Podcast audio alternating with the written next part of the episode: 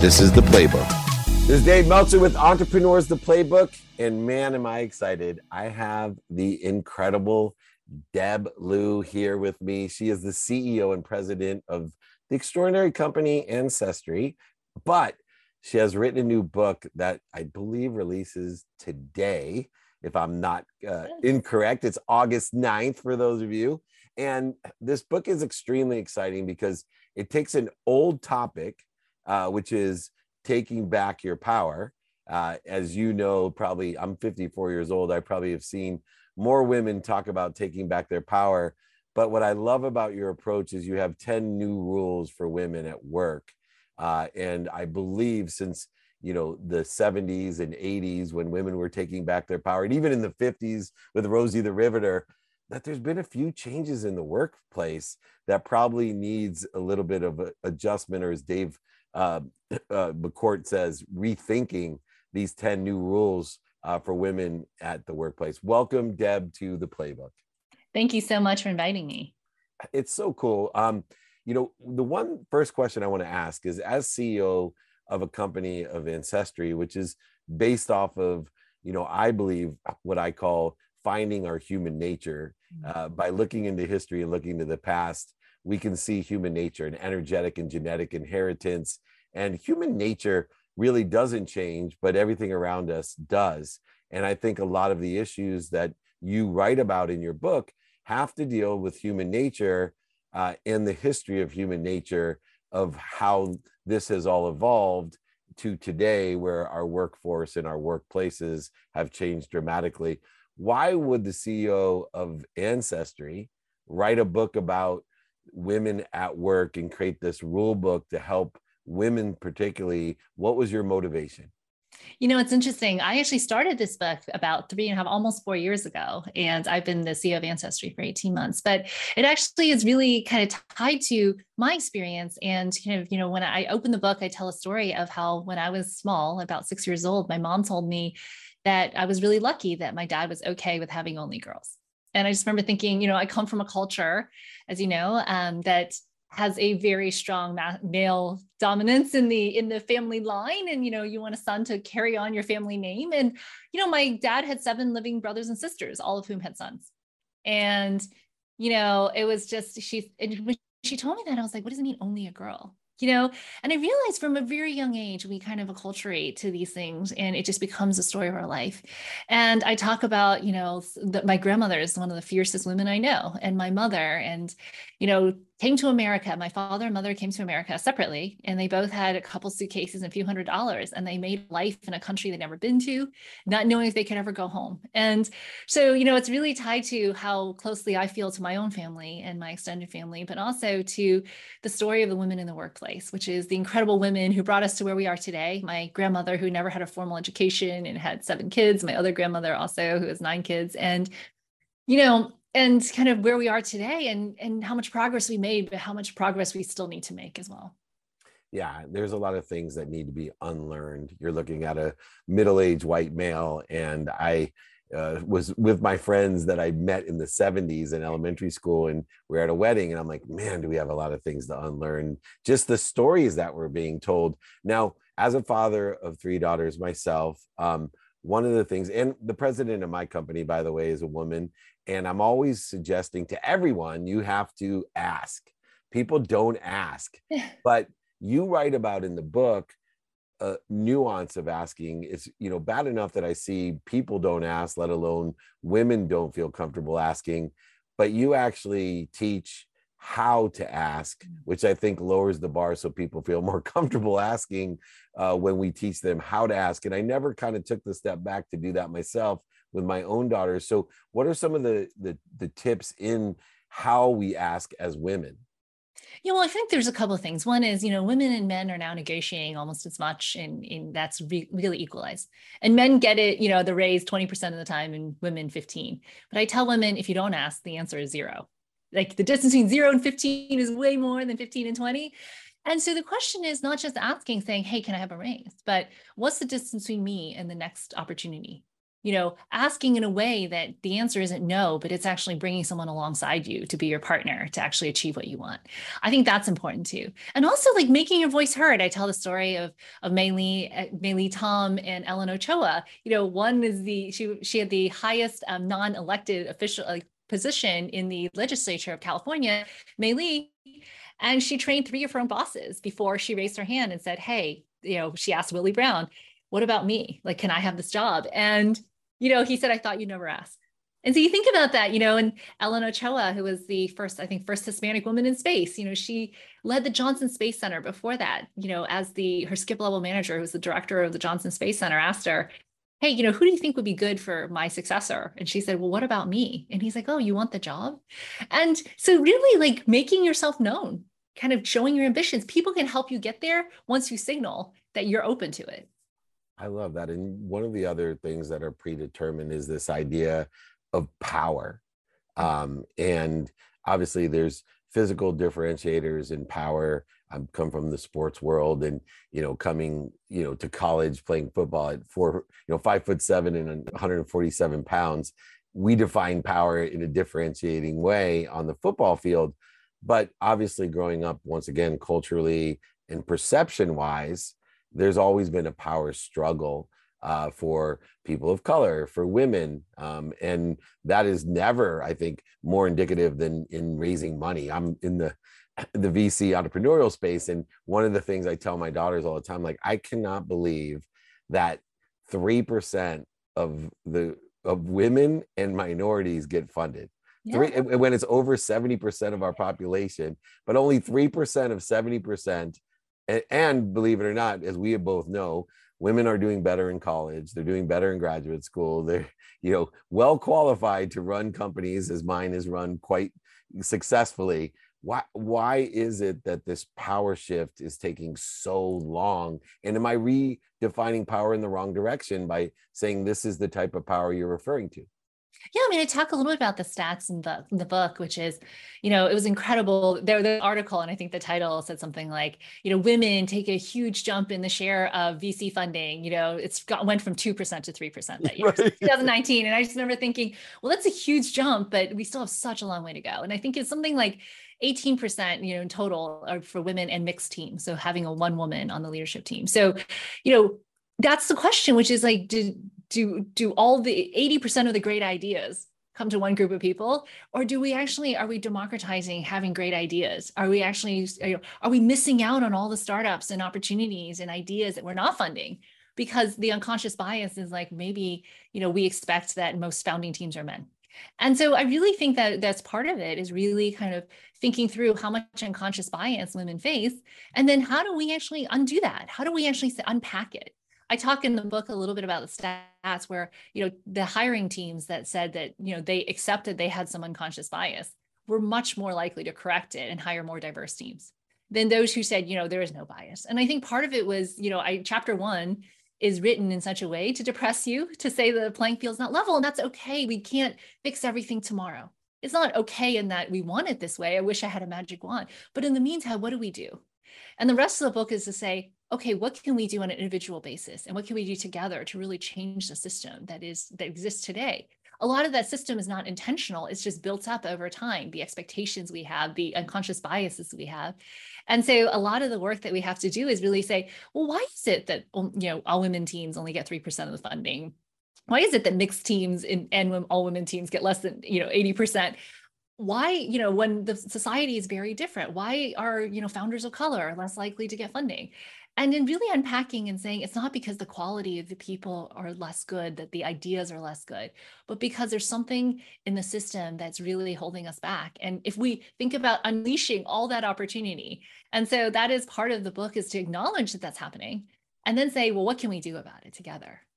Yeah well at least we're getting some data as well that really helps which is the economic benefit by having equity and inclusion that yeah. the numbers are outstanding uh, comparatively of how economically more successful uh, equity inclusion and women leaders are and so i think you know hopefully that type of data will motivate uh, in a different way uh, to get to you know some realm of equality um, but there's another aspect of power that I think is interesting being a dad of, of three daughters.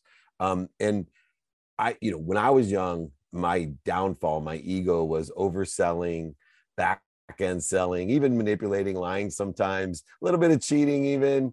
And I will tell you, you know, God gives you what you want because I, you know, as my daughters are 23, 21, and 18, and they're applying to colleges and to jobs. And, you know, my oldest who graduated summa cum laude, you know, she's like, well, dad, I, I can't apply for that job. I said, why not? It says, well, you need three to five years experience. And, you know, in my mind, I'm like, okay, so tell them you have the experience, you, know, like, and I think I, in general, is it energetic and genetic inheritance? I find that women don't take that leap to like overlook or even kind of you know explain away something and said yeah you know like when i applied my first job they wanted four years of litigation experience and i told the guy look i was in moot court and i've been selling for years and i don't need to be a litigator i can sell you know and i tried to talk my way into it and i ended up with the best job in the world out of law school. Why don't women on general you know take this is is this an energetic and genetic inheritance that they're too afraid to get you know put themselves out there as a self promoter well i think it's a little different right? The the you know there was there was a study that said that you know women don't apply unless they meet 100% of the criteria whereas men say you know like well mm. are we willing to apply? But then they did a follow-up study which said something like it's because women don't get the job when they don't have meet 100% of their criteria so they don't want to waste their time and other people's time.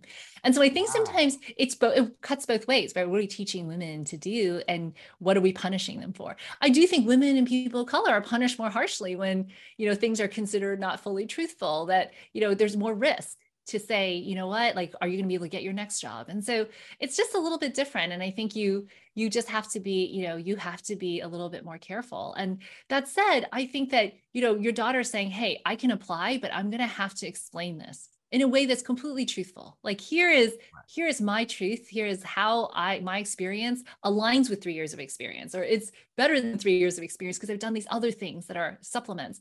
But i think sometimes we have these hard lines on these job requirements and then we hope people will just check all the boxes off. But you know it dissuades people who are kind of who have less opportunity to take risks because you know it's harder for them and so I think we should create opportunities where it says, and I, I love there was a there was a job, there was a company that actually writes at the bottom says, even if you don't meet all the requirements, please try to apply. And maybe, you know, maybe this will be the right thing for you. And I love that, that, you know, it doesn't have to be hard requirements. You want someone can do the job, not check the boxes. Absolutely. And I'm sure you utilize that in your company with the success that you're having. Um, another one is to uh, overcome a self-fulfilling prophecy that you have to do it by yourself. You, you know and i and i see that even in, in my daughters that you know dad I, I you know i know you're connected dad but I, i've got to do this myself. You know and within the context of their friend group it's like oh your your dad's just going to get you the you know an introduction or whatever. And this lie i think is detrimental uh, when we need help no matter who we are am I misreading this lie of success that you have to do it alone? Well, I think sometimes you read these books about the success of somebody individual. you read these biographies, and it seems like they've written everyone else out of the story. No one succeeds alone. And it's not always your dad. Not everyone has a dad that can do that. But there are so many people who get so much help, but they don't give, they don't acknowledge the kind of privilege or opportunity they've been given. And I think by not acknowledging it, those who don't have those opportunities, don't have that support, feel like, well, does that mean that I'm not as good? And so instead, actually, if we just upfront said, you know what, I had tons of help. And you know i i totally understand the succeeding alone. I want that too. But at the same time so much of life is actually succeeding through the help of others whether it's your mentors a manager whether it's your allies your circle. Like you know i talk about the four kinds of allies that make a huge difference in your career. And those things don't happen by accident. You know you had a mentor who turns into your sponsor who opens the door you know, I'm on a public company board because I had somebody who said, you know what, three years before that board opportunity came up, you know, Sheryl introduced me to Brad Smith and said, you'll be on his board someday. You know, someday he'll have an opening. And I said, first of all, as a director, so I wasn't even a VP at Facebook. and second is that would be crazy that he would pick some random person to join his board. Three years later, I was a vice president. I headed up a big division and he had a board seat open. And Sheryl said, I think you should apply. And she introduced me to him. I met with him and I joined the board you know, something like that is that is that fair help? I don't know the answer to that. But at the same time, I would not be on the board but for somebody who is able to help me and open that door. And I think that the part where if, if I didn't tell that story and I tell people, yeah, I did it all by myself, then someone else goes, well, does that mean I'm not worthy? But you know, when we acknowledge the help we have, when we acknowledge the village or the support, it actually helps others who are in the same situation say, oh, I need somebody to help me. I can ask for help and it's okay. I hope we destigmatize that by actually telling people that most people who are successful had tons of help. And those who don't, you know, we should find ways to get them help. Absolutely. I tell people all the time the fastest way to get to where you want to be is find someone that's already there and ask them for directions. And so many people that are already there want to give those directions. Last, I want to talk about leadership. Um, and this is true with men and women uh, that as we become leaders, uh, we almost prostitutize ourselves. We're afraid of losing who we truly are, that the bureaucracy, the politics, the power, uh, whether you're a man or a woman. And I was a CEO at a very young age of a very large company. And, you know, I was too, I was paralyzed by fear. I couldn't pretend like I didn't know what I didn't know from the people below me. And especially my board, I was terrified to let them know that, you know, they and they are you know they're in their 50s, 60s, and 70s even. They knew I didn't know what I didn't know, and I should have been asking for help. But a great leader has to be able to know themselves and be able to not only ask for help, but know they're not going to lose their own values as being a leader. Um, how does that work within the context of being a woman today, within the power uh, that you're taking back? Well, I think part of it is, you know, if you actually look at the the reviews for men and women, you know, men get much more actionable feedback and women kind of get the niceties, but not the actions they need. And if people don't tell you the truth, how do you improve? If nobody gives you and by the way some people don't want to hear the truth but most people are hungering to know what they could be doing better. How can i be a better leader? But also the further you get along in your career the less likely people want to tell you the truth too because they're afraid of the repercussions. So creating the environment where people can give you the truth that you can open up yourself to that truth to say you know sit down with your board for example in your situation saying hey here's one area uh, you could help me with. People love to give advice because they they you're acknowledging their wisdom but they also want to hear that you know they have something to contribute. And so i i think people are really afraid to ask but actually it's a compliment to others to say i you know i defer to your wisdom please give me your advice on x. Then they're delighted and instead it's a gift to them and a gift to you and so, how do you actually kind of keep that feedback loop going and being really intentional for asking for feedback from both your manager, or your peers, but also the, everyone around you? And then also having a group of people who aren't from your work who kind of keep you honest, right? It's easy to kind of, you know, let it get to your head, but instead say, you know what? This is the group of people who've seen you at your best and your worst they've seen you through the good times and your bad. And I call it in the book your circle, right? Whether it's your church community, for me, it was our Bible study. You know, it could be I've been in three lean in groups and I'm still close to everybody there. Like people who tell you the truth in love, that is so important. It is very important. And what an appropriate conversation on book lover day here in the United States, August 9th, the release of your incredible book, Take Back Your Power 10 New Rules for Women at Work. I'm thinking of two other books uh, Ben Franklin's autobiography, which I don't suggest anyone read. You're much better off reading Deb's book. Uh, but when you ask for help, you also become an investment in that person. And then also Stephen Burtz's book, Don't Take Yes for an Answer, uh, which I really uh, think is attributed to what we're discussing here. Deb Liu, an incredible executive, CEO, and president of Ancestry. But more importantly, her book launches today, August 9th. You got to check it out. Take Back Your Power 10 New Rules for Women at Work. Thank you, Deb, for joining me. Please come on to my other TV shows, etc. You're an incredible, uh, wise soul that just more people, women and men, need to learn from you. So thank you for your playbook to success. Thank you so much for inviting me. Happy to come on anytime.